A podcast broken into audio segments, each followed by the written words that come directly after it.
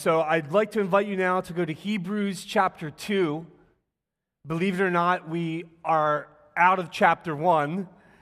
Five sermons in one chapter. And uh, I think it may have been Silas that said, Hey, Dad, you know, we've been in Hebrews 1 for a while. Um, what's this mean for the rest of the book of Hebrews? 13 chapters. And we, and we made a big deal at the beginning of this series that the, the author says, I've given you this brief exhortation. So we're not following in, the, in line with the author's intent to have a brief exhortation if we string this out too long. Uh, not really. Um, but chapter one really does set the stage and is the basis for everything that is going to roll out from this point forward.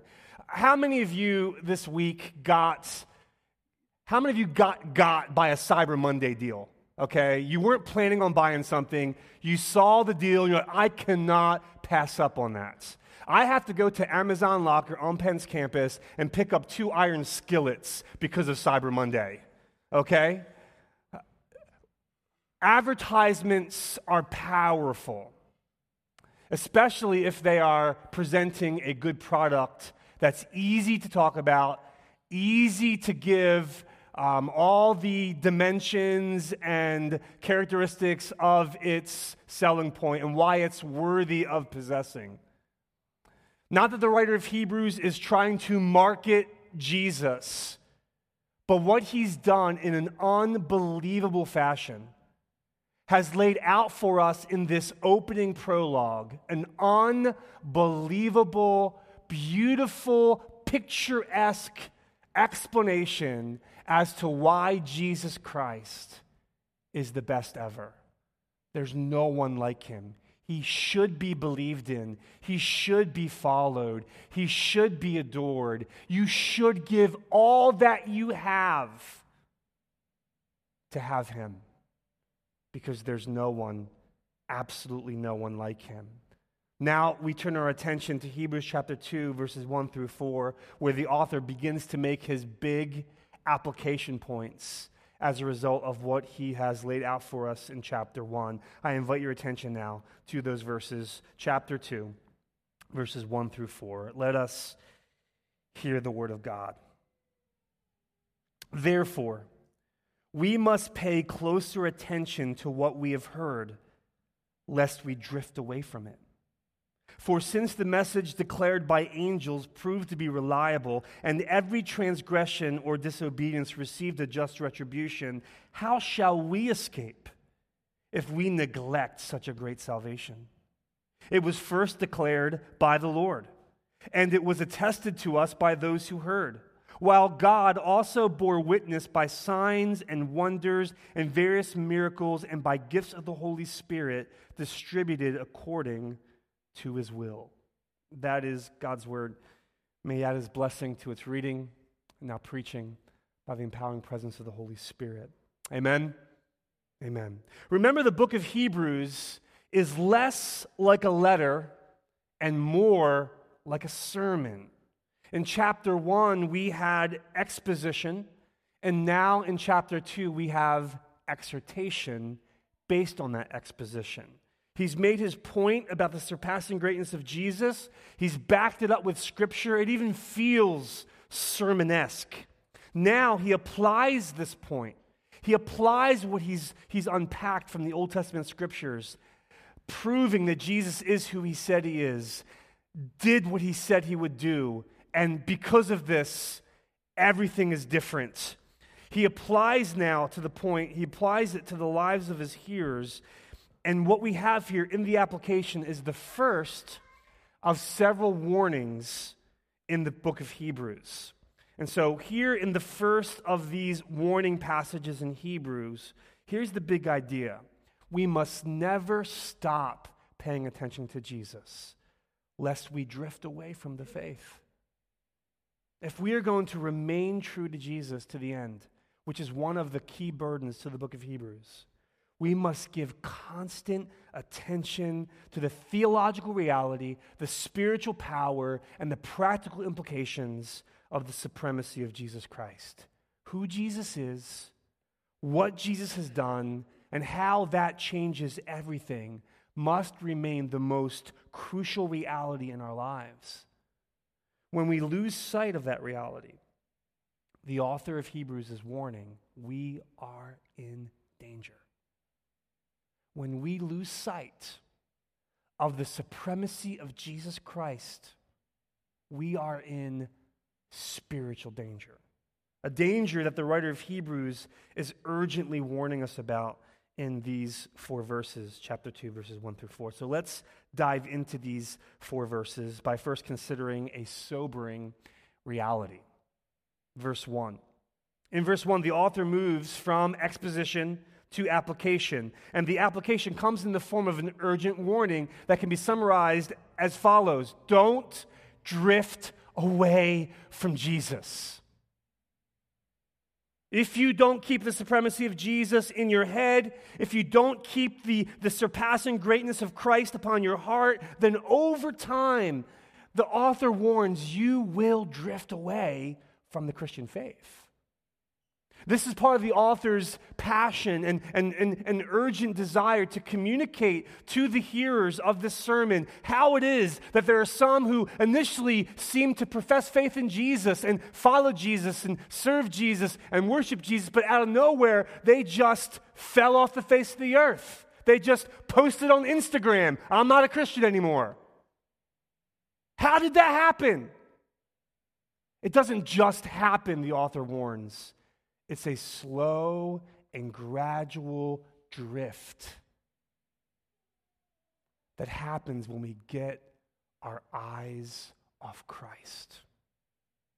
So the urgent warning of verse 1 has both a positive and a negative element. Here's the positive side of the warning, the first part of verse 1.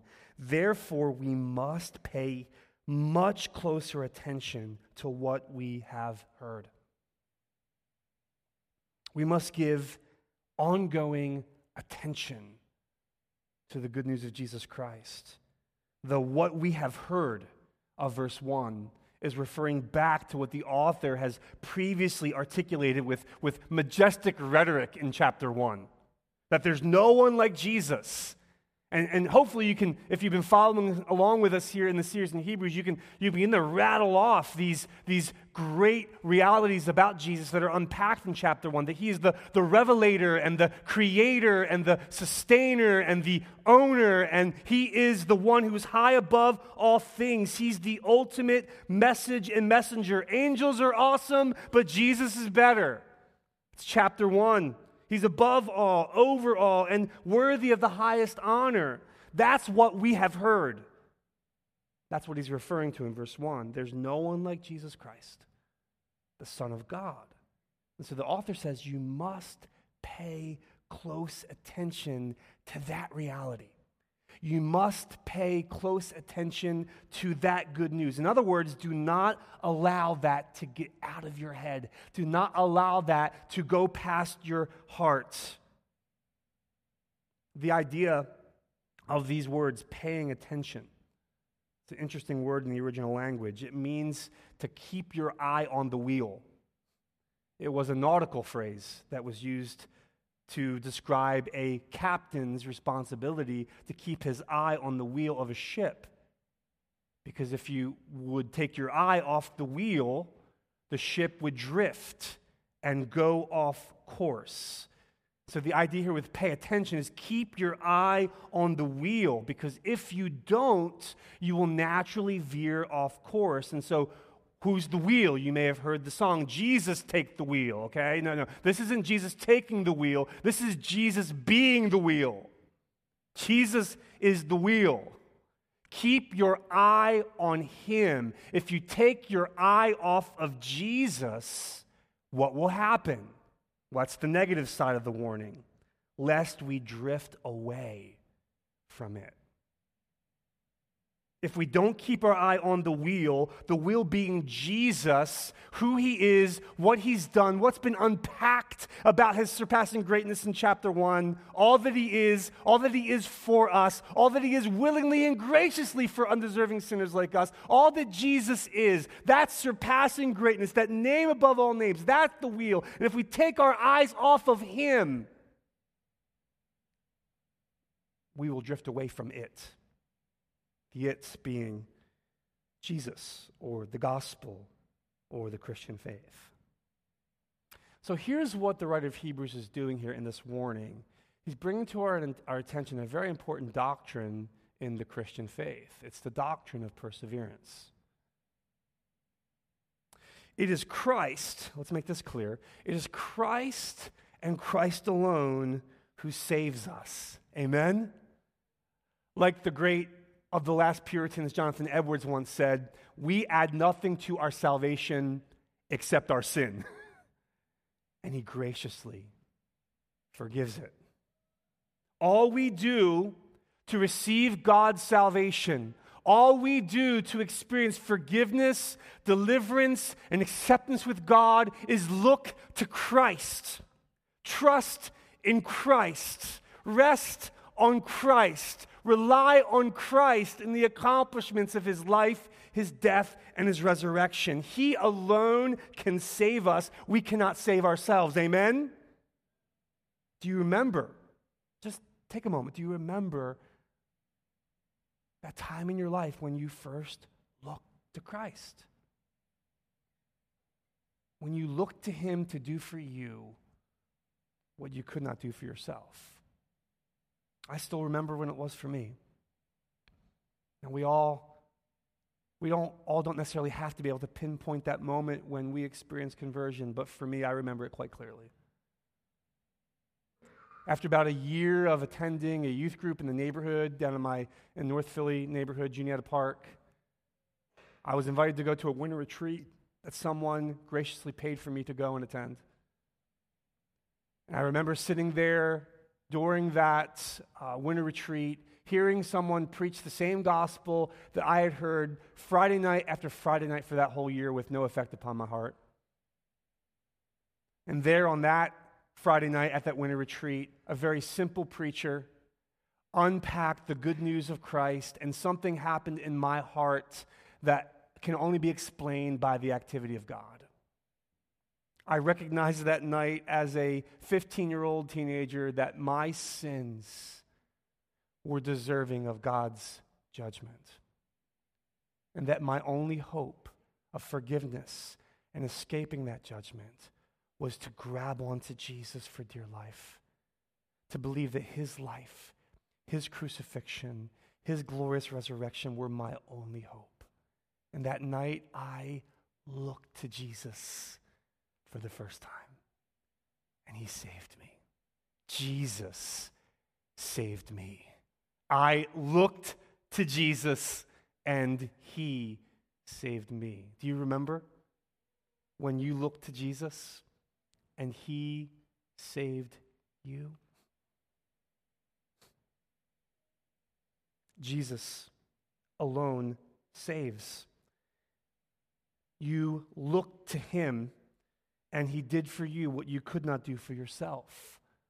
The doctrine of perseverance says the same way we are saved is the same way we persevere to the end. We keep looking to Jesus.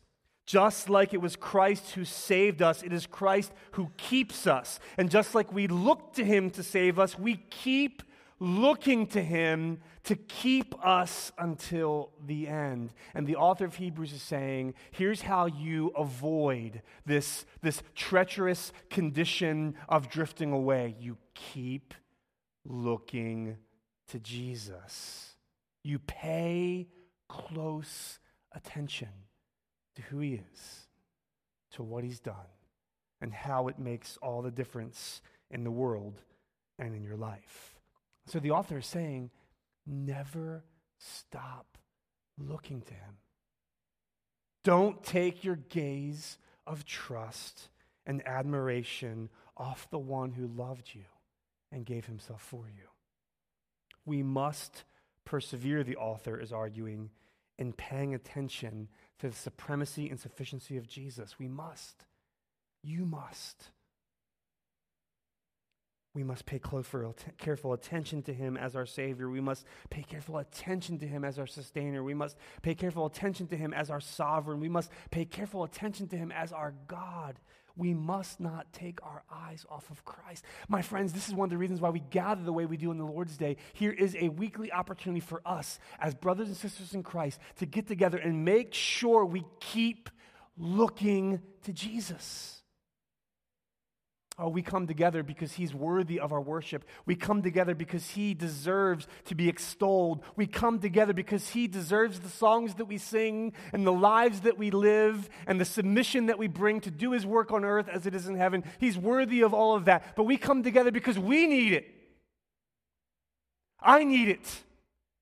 You need it with all the stuff that goes on in between Monday and Sunday, I need this to get my gaze back where it belongs, don't you?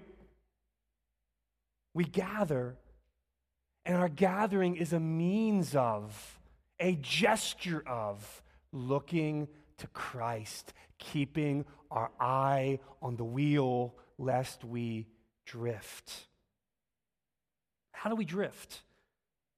How do we drift away? Well, I think there's at least two general ways that we drift if we get our gaze off of Jesus. I think one's just very obvious. We drift into sin, right? If we get our gaze off of Jesus, if we get our gaze off of Him as our Savior from sin, we become less aware and less sensitive to the fact that we are daily tempted to sin.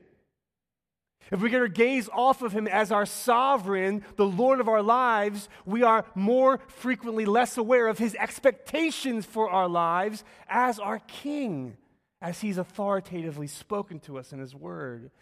And so, one of the most obvious ways we drift from Christ as we get our gaze off of Christ is by going where we shouldn't go, doing what we shouldn't do, saying what we shouldn't say, desiring what we shouldn't desire, and therefore living how we ought not to live. That's one way we drift. You get your eye off the wheel, you're going to go in a direction you shouldn't go into sin. But there's another way that we drift. It's less obvious and it almost seems less deadly, but it's just as treacherous. We don't only drift into sin, we also drift into self righteousness. As we get our gaze off of Christ, we can drift from Jesus in religious ways. We can begin to take credit for things that only God deserves credit for. We begin to take responsibility for things that only God truly is responsible for. We begin to judge people as if we were Jesus ourselves. We begin to develop a self righteous, religious, holier than thou, I make myself a acceptable before God kind of attitude, and that is just as deadly. And so when we drift, when we get our eyes off of Jesus, we can go the way of the pagan or we can go the way of the Pharisee. We must keep our eyes on Jesus. So ask yourself this morning. It's why we're here. One of the reasons why we're here. Let this make us feel uncomfortable. It's a warning passage, friends. Have you gotten your eyes off of Jesus. The danger with drift is that you don't detect it until you've experienced it. We don't begin to, to detect the drift until we've already drifted. And you say, well, how do I get things right? Get your eyes on Jesus. Get your eyes back on the wheel, and He will steer you right. Ask yourself has there been a time where, where Christ was more precious, where worshiping Him was more of a delight, where becoming like Him was your desire, serving Him was your rightful duty, but, but now those things are less and less desirous in your heart? What has happened? Could it be? You've gotten your eyes of Christ.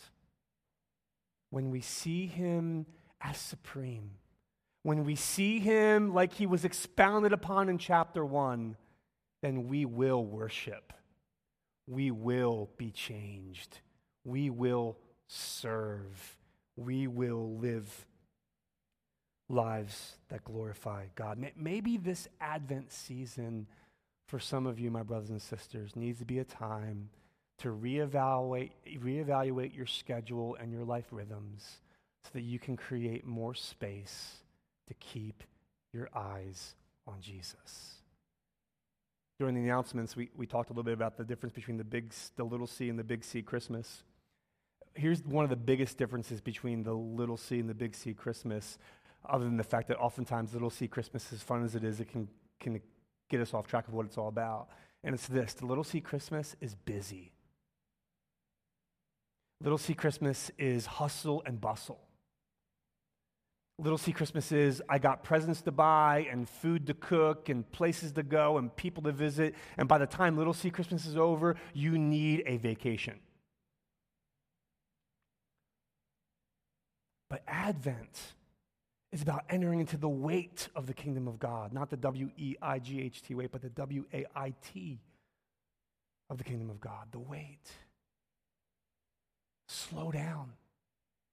Realize that the best is yet to come.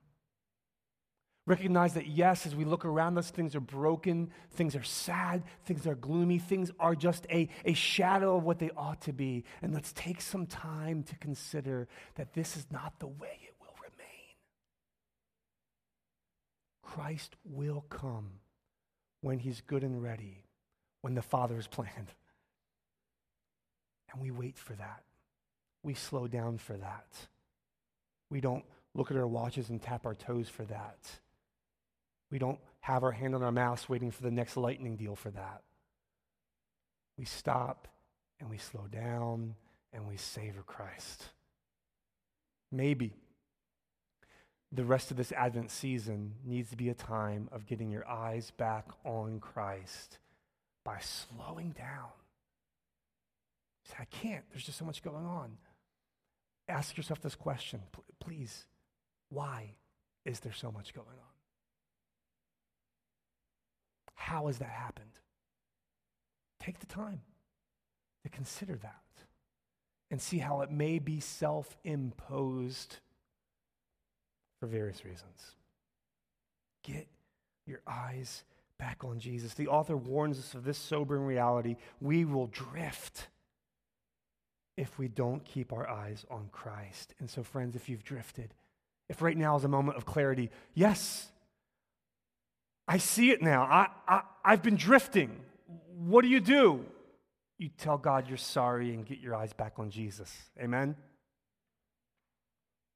This is not pull up your bootstraps, try to make everything wrong right. It's very simple. The same one who saved you is the same one who sustained you, is the same one who will, will help you persevere, who will help get you back on course. Get your eyes on Jesus. Look full in his wonderful face, and the things of this world will grow strangely dim in the light of his glory and grace. Amen? Let's be a little Baptist about Jesus. Come on.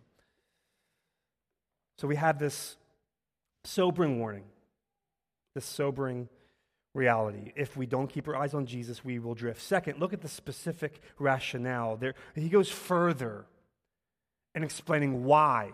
Drift is a general concept, but where does drift, where does that, where does that end up? If you keep drifting, where will you go?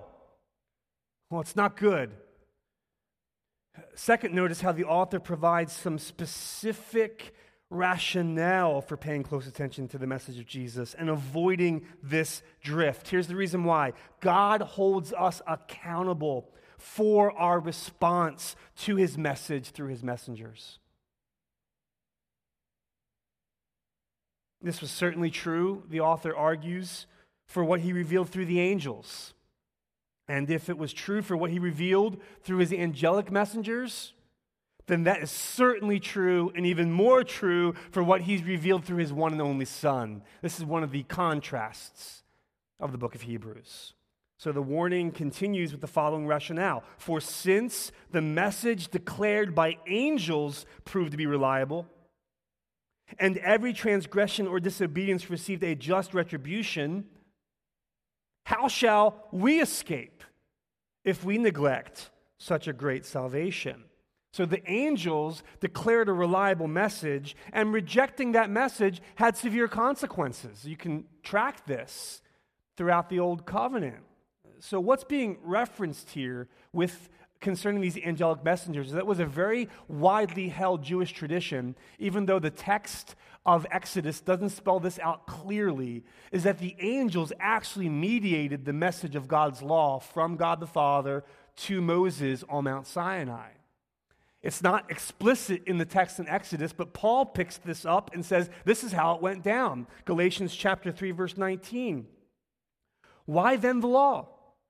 It was added because of transgression until the offspring should come to whom the promise had been made, and it was put in place through angels by an intermediary. So Paul's saying, yeah, the, the, tradition holds true. That's, what's ha- that's what happened. When Moses was up on Mount Sinai receiving the Ten Commandments from God, the angels of God were mediating that message, bringing it directly down to God, which makes sense, especially in light of Exodus chapter 34. This is just a little bit of an apologetic to, to kind of spell this out a little bit clearly. Especially that makes sense in, in Exodus chapter 34 when God says to Moses, You can't see my face. Well, wait a minute, you were up there receiving it. Well, how was he receiving it? He was receiving it through mediation, which is the consistent record of God's revelation throughout the scriptures. God relates to man through mediation. That's why it's so amazing that we have the great mediator, Jesus Christ, between, before, between God and man. I digress a little bit, but give some explanation here. The Jews believed, and, and, Paul confirms, and the author of Hebrews indicates that angels mediated this message of God's law. And this was a very, very important message. The thou shalt and the thou shalt nots were significant. The thou shalt and the thou shalt nots were the boundaries and the parameters for how man would relate to God and how man should relate to man. And they, they enter into this covenant relationship. And if you keep the message, if you believe the message, if you hold the message, if you keep the law, then the covenant will be kept and there will be blessing and there will be joy. But if you break it, if you reject the message, then there will be death and curse. So we know the story. We know what happened. They rejected the message, and God held them accountable. There are many examples of this. For instance, we read about the golden calf incident in Exodus 32.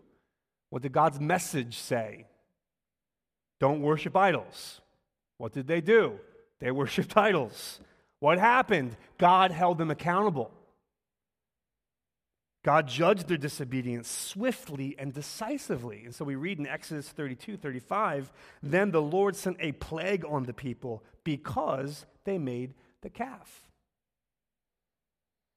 Because they rejected the message sent by angelic messengers, they received a just retribution. That's what the author's saying. And so, what's his point? He says, if that's what happened, when God's people re- rejected the message that was delivered by angels, how will we escape if we neglect so great a salvation that was brought to us by the incarnate Son of God Himself? I was studying for the sermon earlier in the week, and as I was, I was trying to get my head around why we are why we are more affected by a direct message than an indirect message. And I was thinking through this, and I was talking with Pace, and I said, you know, what's the big difference between me sending you upstairs to say to say to Silas, "Hey, Dad told me to tell you this," with me coming up and saying, "Silas, do this." And so we're just kind of talking about the differences between receiving a message indirectly and receiving a message directly. And so here's the difference. When, when the person of authority brings the message directly, it comes across as more urgent, comes across as more personal, it comes across as more necessary to respond to quickly. And this actually happened. We talked about this probably like on Wednesday. And this morning, I asked Payson, I don't know if you knew I did this. I said, hey, ask Silas to throw down a roll of paper towels. And then you go upstairs and you say, hey, dad said, throw down a roll of paper towels. Do you think those paper towels came down? No, Pete, you're right. No, they didn't. They didn't. And it wasn't because my son was trying to disobey, and I don't want to give that wrong impression at all. Um, it was a lot. It, would have, it was a lot different of a response. And the time lag is a lot different than if I would have stood down and bounced and said, Hey, Si, throw down those towels. Right? It, here's my guess, based on previous experience. It probably would have happened like that. Here is what the author's saying the Son of God left heaven and came to earth. Here's the message of Christmas God put on human skin and came down to earth with a message. This message is so important, so vital. The recipients of the message are so precious to him that he would come directly and say, The time is fulfilled and the kingdom of God is at hand. Repent and believe the gospel. And the writer of Hebrews is saying, if you reject the direct message from the Son of God, look at what happened when the angel's message was rejected. You will not escape if you neglect so great a salvation. His point is how ridiculous would it be? How regrettable would it be to, re- to reject the message that was delivered to mankind through the one who was just expounded upon in chapter 1 of this letter. So that's the logic. God has lots of ways of getting his message across, and he's used lots of different medium. He's used prophets and priests and kings, he's used the angels of heaven, but for this message, the most critical message of human history, he came and delivered it himself.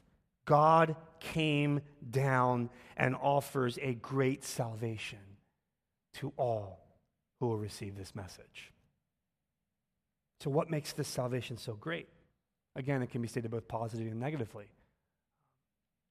Negatively, the salvation declared by Christ is great because he offers an escape how shall we escape if we neglect so great a salvation? Meaning, part of what's so amazing about the salvation is it provides a way to escape, to escape the judgment of God on humanity for our cosmic rebellion against God. God provides a way to escape the wages of sin, which is death. God provides a way, and the author of Hebrews, we're going to see as we go through this, the judgment of God is no joking matter, for it's appointed unto man once to die, and then after that, we stand before God. And we're going to give an account for our lives. You need someone there to get your back on that day. If you go into that day without someone having your back, you're a goner. It's like the knucklehead drug dealer from Philly who gets picked up, goes down to Filbert, um, the, the Filbert station, and says, You know what? I don't need an attorney. I'll represent myself. What are you, dumb? At least take the public defender because you don't know how to defend yourself. You're already guilty. You're already in trouble. What adds insult to injury is rejecting counsel. Oh, how will we escape if we neglect so great a salvation? God is saying, I am offering a way for your back to be covered on that day when you stand before God the Father and give an account for your life. His name is Jesus. He lived for you and provides for you a perfect righteousness. He died for you and provides a covering for all your guilt and sin. He rose for you to give you new life. You want Him there with you on that day. Amen? He says, but if you, if you, if you neglect that salvation, you will not escape. But the good news is you can escape. My friend, if you're considering the truth claims of the gospel here this morning and you're, you're not yet a follower of Jesus, I got good news for you. I hope you're hearing it loud and clear. You're accountable before God. You'll have to represent your life before Him. And I got good news for you. Jesus wants to represent you on that day. He's done for you what you cannot do for yourself. He did the right thing for you. He took, the, he took the curse and the punishment in your place on the cross for you. And he will join you arm in arm, unashamed of you on that day. And you will be forgiven and delivered and will find your way into paradise. But do not neglect him, do not reject him. I'm not asking you this morning to become a member of this church. I'm asking you this morning to put your hope in Jesus. He's your only hope. What makes this salvation so great? You can escape, and then positively, time does not permit. But oh, Hebrews unpacks all that we inherit in this great salvation. Chapter 4, eternal rest. Chapter 11, citizens of a, of a city whose builder and maker is God. It just gets really good. Uh, forgiveness and reconciliation and, and, and covering and, and deliverance is all getting the, getting the sin and the judgment and the junk out of the way, which opens the way for us to be with God in His place without sin forever. That's the positive side of this great salvation, and I can't wait to highlight it as we make our way through Hebrews. But one last thing before we're done here this morning. All that I've just said, this message, this sober warning, why, why, why should we listen to it? Because it's supernaturally reliable. That's the final point. For the remainder of verse 3 and with his closing argument in verse 4, the author is saying, Take all of this into consideration, but let me, let, me just, let me just make this clear. Everything that I've said about who Jesus is and what he's done and why he should be trusted and why you shouldn't take your eyes off him is, is because there are significant witnesses that attest to the reliability of this message. This isn't just wishful thinking. This isn't mythology. This isn't, I got to find a crutch because life is so hard. I got to have some kind of hope. No, no, no. There are supernatural witnesses that attest to the reliability of this message. This is real. This is historical, yes, but it's also supernatural. And so, for the remainder of verse 3 and verse 4, the author takes us, if you will, into the courtroom and calls three witnesses to stand and validate his point. I say courtroom because he's employing legal terminology all throughout the rest of this passage. Attested is a legal term in verse 3. Wit- bore witness is a legal term in verse 4. And so the, the Jewish recipient, this is, ma- this is music to their ears because God said in Deuteronomy 19 that if, if, a, if a matter is going to be believed, it must be established in the presence of two or three witnesses. Here are the witnesses Jesus, the apostles, and the Holy Spirit.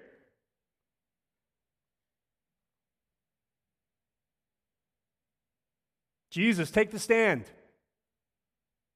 Apostles, take the stand. Holy Spirit, take the stand. We call you to witness. And what they do is they testify to the reliability of the Father's message that He provides this great salvation through His Son.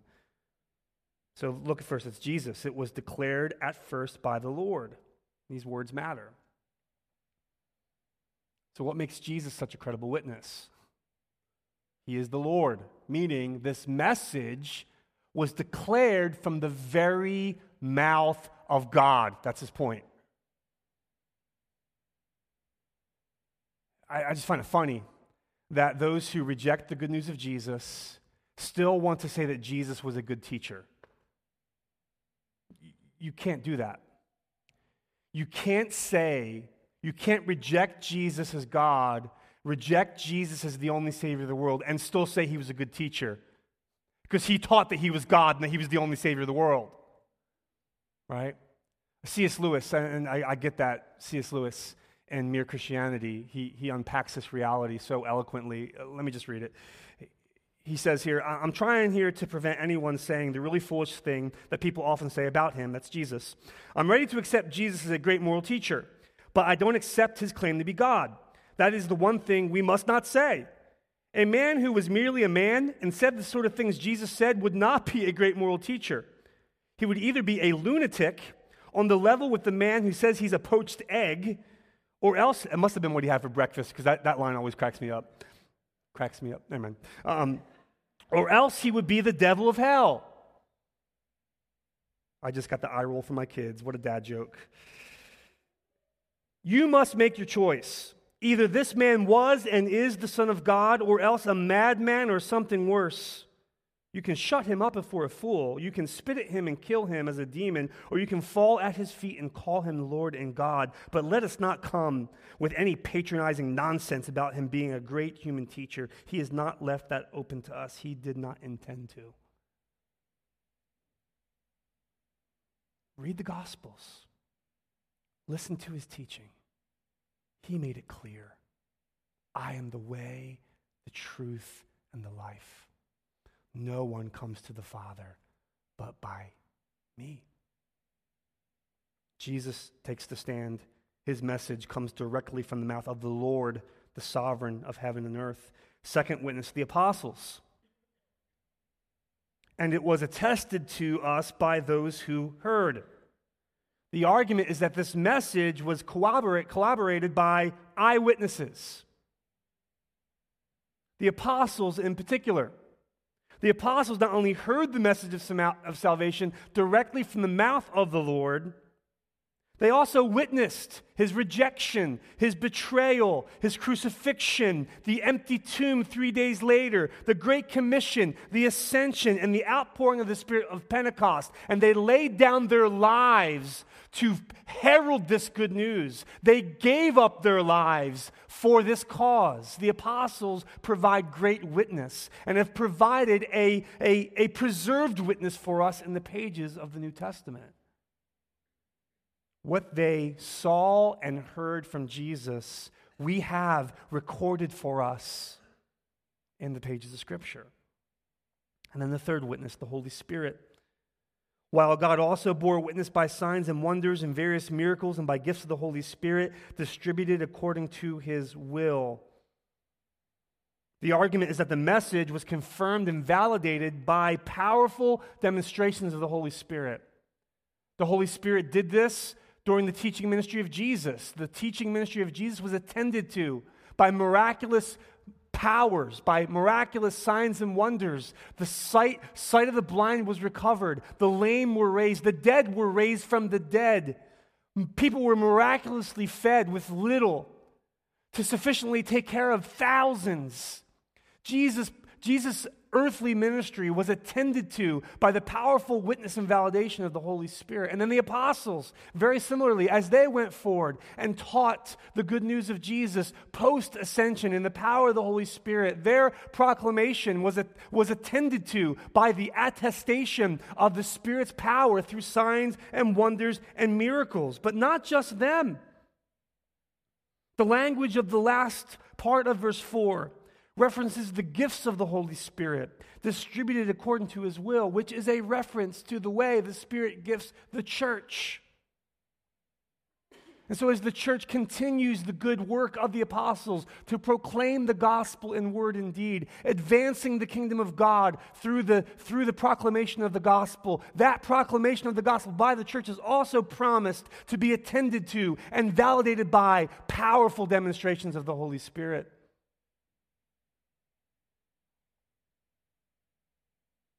This is what happened when the church worshiped in the first century. The ordinary life and liturgy of the church in 1 Corinthians 14 was attended to and by the powerful work of the Holy Spirit, demonstrating that God was there among them, so that those who were in unbelief would fall to their knees and say, God is in this place. In other words, Christ is real, His gospel is true. This is what Paul said about the churches in Galatia.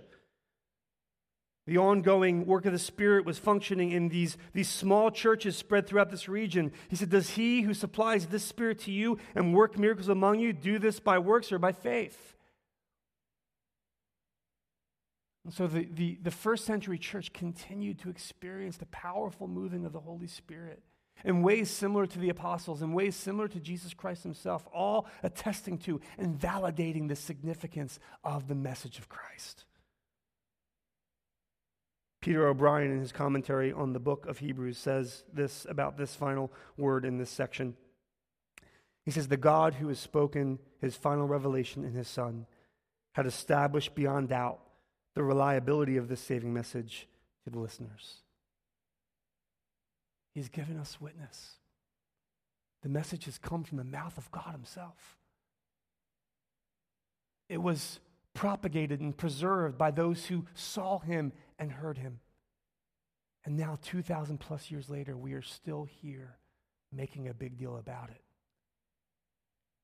All of that builds the case for why this message should be believed and why this message should stay at the center of our lives, lest we drift away. Oh, church, would we use this as our apologetic? We don't have to do a lot of convincing. We don't have to come up with all these fine, eloquent explanations for why the gospel is valid. Let's stick to what the scriptures clearly reveal and trust God to work through that. Christ has proclaimed this message. It was listened to and believed and seen by hundreds of witnesses, including the apostles, preserved for us in the Holy Scriptures. And the Spirit of God continues 2,000 years later to take that message and transform lives. And if He's transformed our lives, my brothers and sisters, then here's what my heart says that there are many more people out there whose lives will be transformed by this powerful gospel. So, my friends, let's keep our eyes on Jesus, lest we drift. As we keep our eyes on the one who saved us, we will be preserved to the end.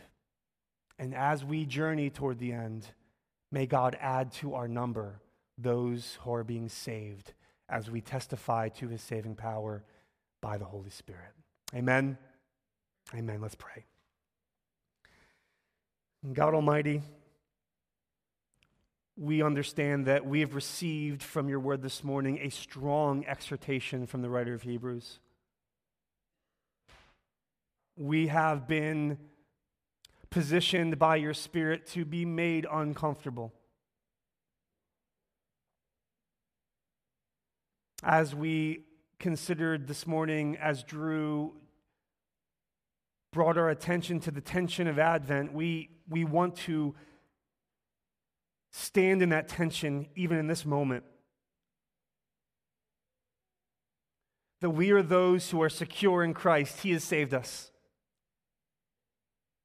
Yet we must also continue to keep our gaze on Christ lest we drift away. Lord, help that tension not to shake us in unhealthy ways, leading us to condemnation. But may that tension bring adequate conviction, calling our wandering eyes back to the good news of Christ, calling our wandering hearts back to the supremacy of the Savior, bringing our wills back to submission to the sovereignty of our Savior. God, I pray that this Advent season would be a time for us to take into healthy consideration this warning that we have received. May we pay close attention to what we have heard, lest we drift away. For how will we escape if we neglect so great a salvation? A salvation declared from the mouth of your Son, a salvation attested to by hundreds of witnesses, and a salvation validated by the supernatural work of the Holy Spirit. God, help us to keep our eyes on him. We pray in Jesus' name. Amen.